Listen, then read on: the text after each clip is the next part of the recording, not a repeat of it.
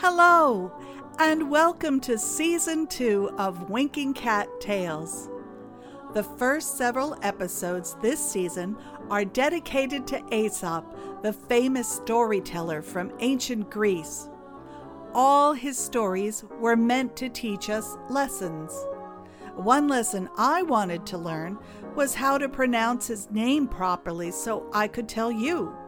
But I found out experts disagree on that.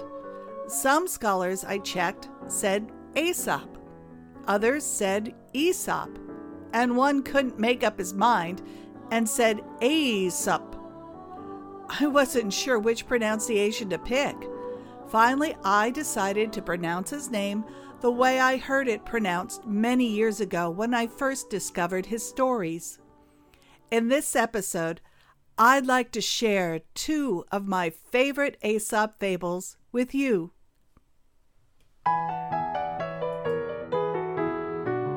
Short tales, long tales, tales times two. We will tell some tales to you. Fun tales, sad tales, false and true. Tell an old tale, make it new. A favorite story is like a true friend. It's always good company. And though we already know the end, we listen eagerly. Silly, tragic, tall tales too.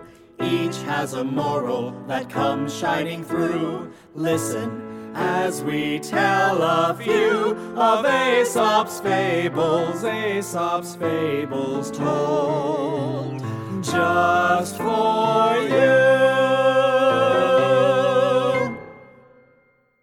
The first fable I'd like to share is the tale of the sun, the north wind, and the man.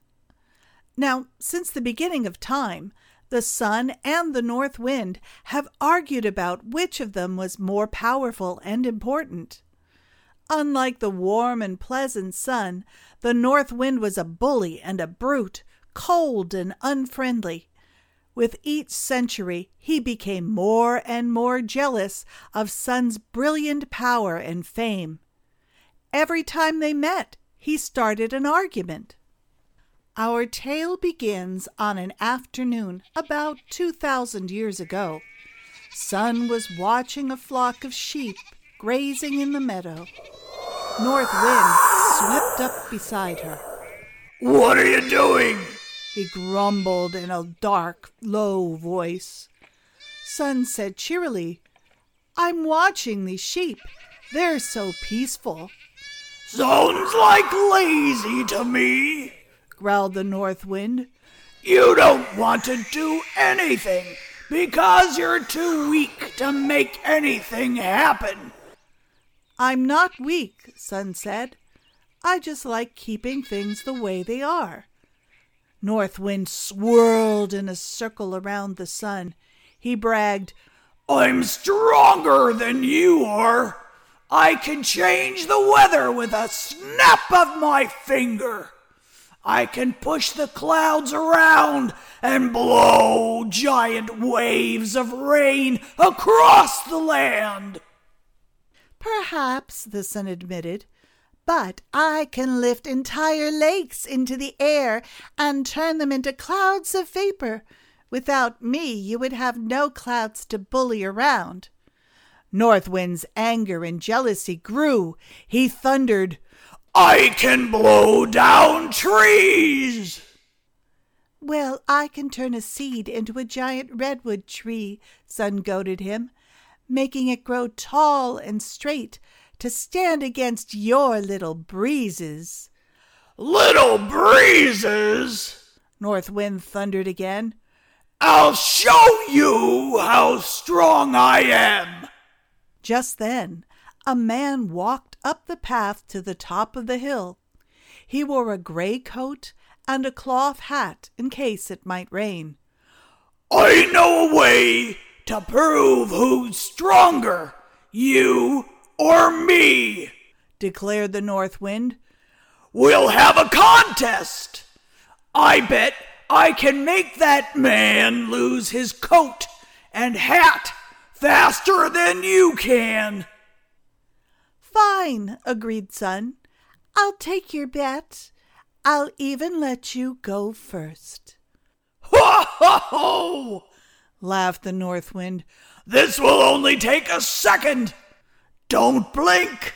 I'm going to blow so hard that this man's coat and hat will go flying right off his body and into the field. Sun backed a little higher into the sky. Fine, she said. I'll watch from here. The north wind swirled his gray, cloudy robes about him. He took a deep breath and blew an icy gust of wind down, down toward the man. The poor man shivered and was almost knocked off his feet. He grabbed his hat and pulled it down further onto his head and buttoned his coat. North Wind was puzzled. Again, he took another deep breath. This time, he filled his mouth with rain and frozen pellets of sleet. Once again, he blew as hard as he could toward the man. But the man planted his feet sturdily on the ground and pulled his coat tighter around his body. North Wind tried everything he knew, but the man only stood still, the coat and hat still tight on his body. Sun glided down back beside him. She giggled. Your face is turning purple, she observed. Are you all right? I'm fine, North Wind replied in a raspy, breathless voice. This contest is a waste of time. I'm leaving. Oh, no, no, you don't, said Sun. I haven't had my turn yet. We had a bet she reminded him.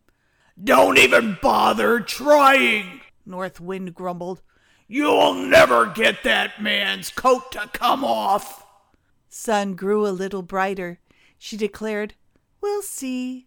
North Wind laughed. what can you possibly do that I can't do? he asked. I can shine, the sun said proudly. I don't need to bully the man into taking off his coat. I just need to use a little warm persuasion. Come here, my friends. Glow, Ray, let's turn the heat up a little.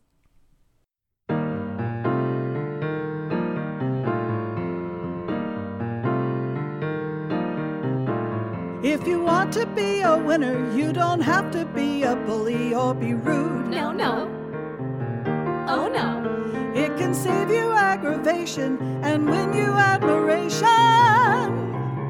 If you smile and have a sunny attitude. If you have a task he's doing, it makes no sense to bluster or to storm. No, no. Oh, no. You'll have much more success if you use some finesse and some personality to make things warm.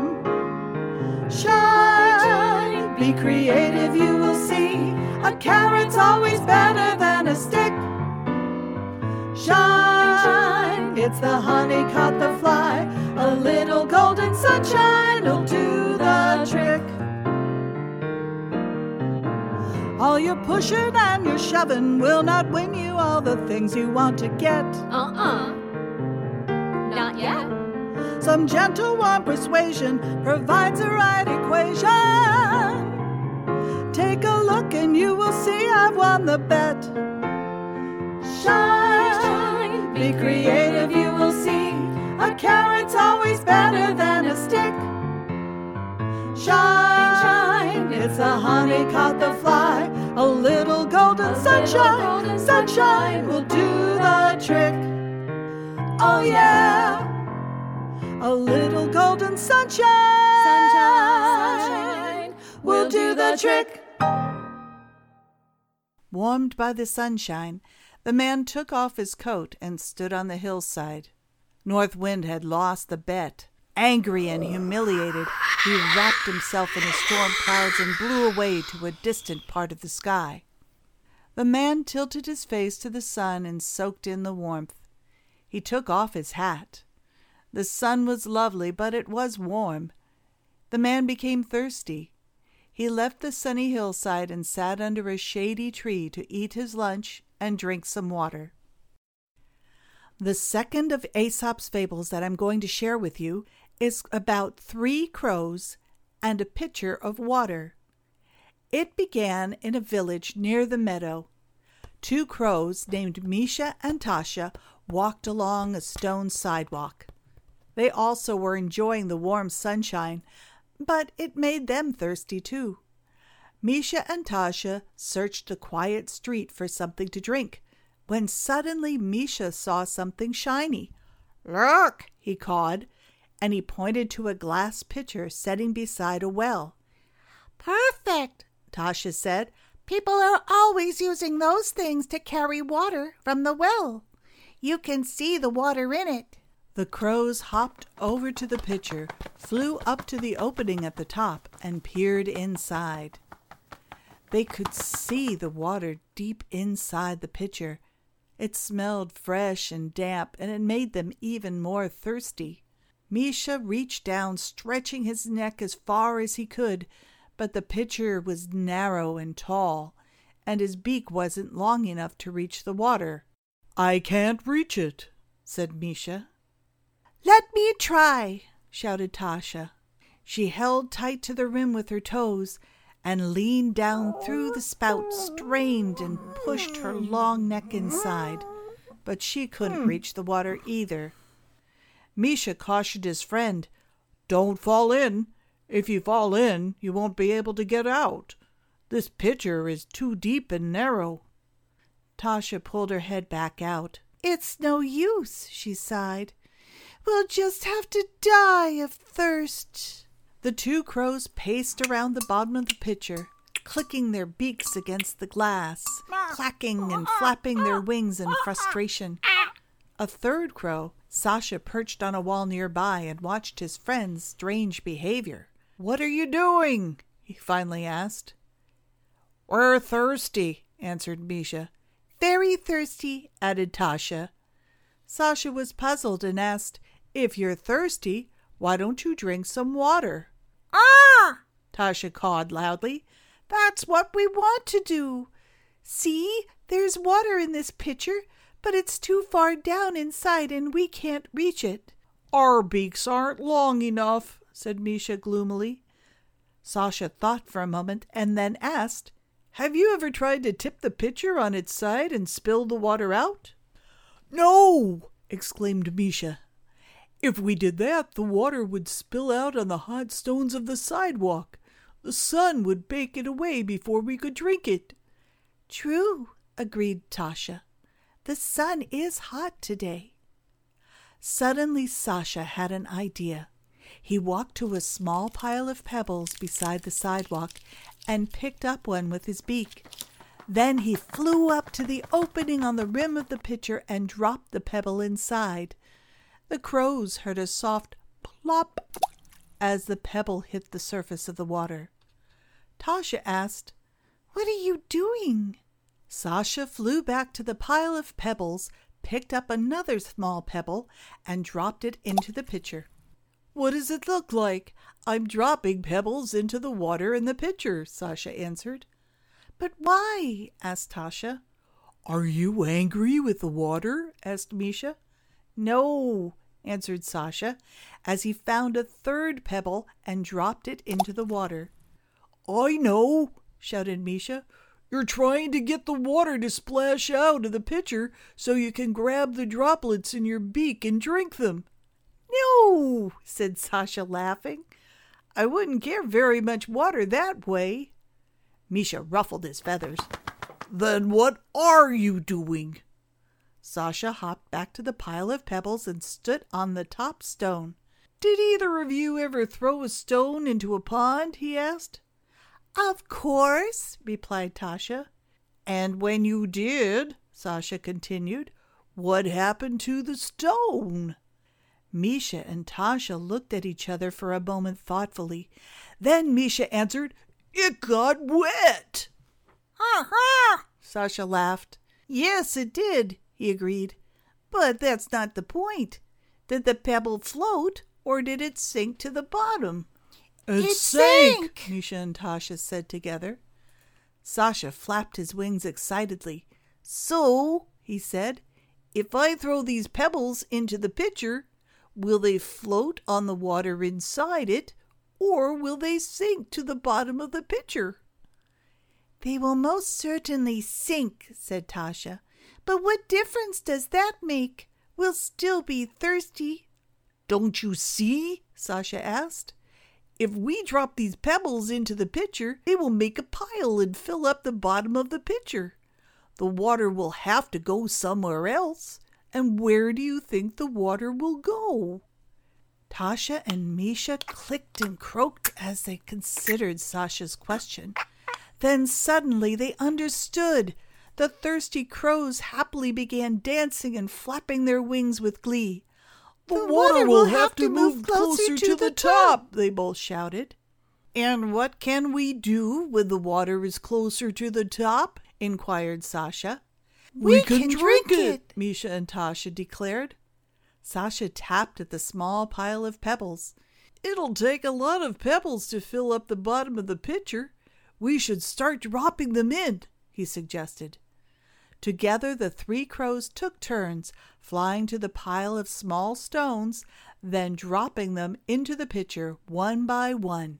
Plop, plop, plop. The pebbles fell into the bottom as the water rose higher.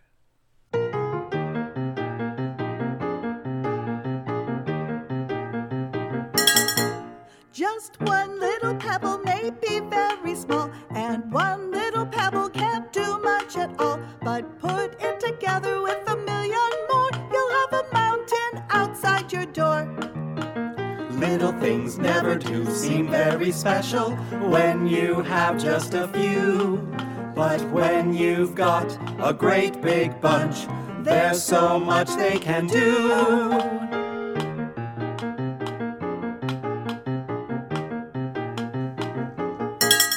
When you're caught in the desert and your throat is dry, one little drop of water will not satisfy. But put that drop together with a million more, you'll have a river outside your door. Little things never do seem very special when you have just a few. But when you've got a great big bunch, there's so much they can do. There's a lot that little things can do. When the three clever crows had drunk their fill of the water from the pitcher, they flew up into the sunny sky toward a cornfield for a snack. The farmer wasn't very happy to see them there, but that's another story. Short tales, long tales, tales times two. We have told some tales to you. We're so glad we shared a few of Aesop's fables, Aesop's fables told just for you. We hope you enjoyed our adaptations of The Sun, The North Wind, and the Man, and The Crows and the Pitcher.